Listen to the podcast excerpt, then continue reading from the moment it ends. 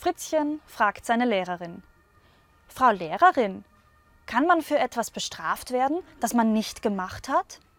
Die Lehrerin sagt, nein, natürlich nicht. Das wäre ja ungerecht. Da sagt Fritzchen, super, ich habe meine Hausaufgaben nicht gemacht.